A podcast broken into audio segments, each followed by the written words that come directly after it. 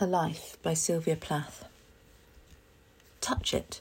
It won't shrink like an eyeball, this egg shaped bailiwick, clear as a tear. Here's yesterday, last year, palm spear and lily distinct as flora in the vast windless threadwork of a tapestry. Flick the glass with your fingernail. It will ping like a Chinese chime in the slightest air stir, though nobody in there looks up or bothers to answer. The inhabitants are light as cork, every one of them permanently busy. At their feet, the sea waves bow in single file, never trespassing in bad temper, stalling in midair, short reined, pouring like parade ground horses.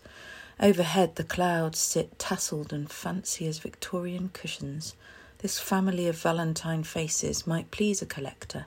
They ring true like good china. Elsewhere, the landscape is more frank. The light falls without let up, blindingly. A woman is dragging her shadow in a circle about a bald hospital saucer. It resembles the moon or a sheet of blank paper and appears to have suffered a sort of private blitzkrieg.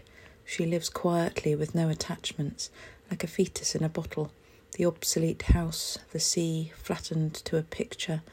She has one too many dimensions to enter. Grief and anger, exorcised, leave her alone now. The future is a grey seagull tattling in its cat voice at departure. Age and terror, like nurses, attend her, and a drowned man, complaining of the great cold, crawls up out of the sea.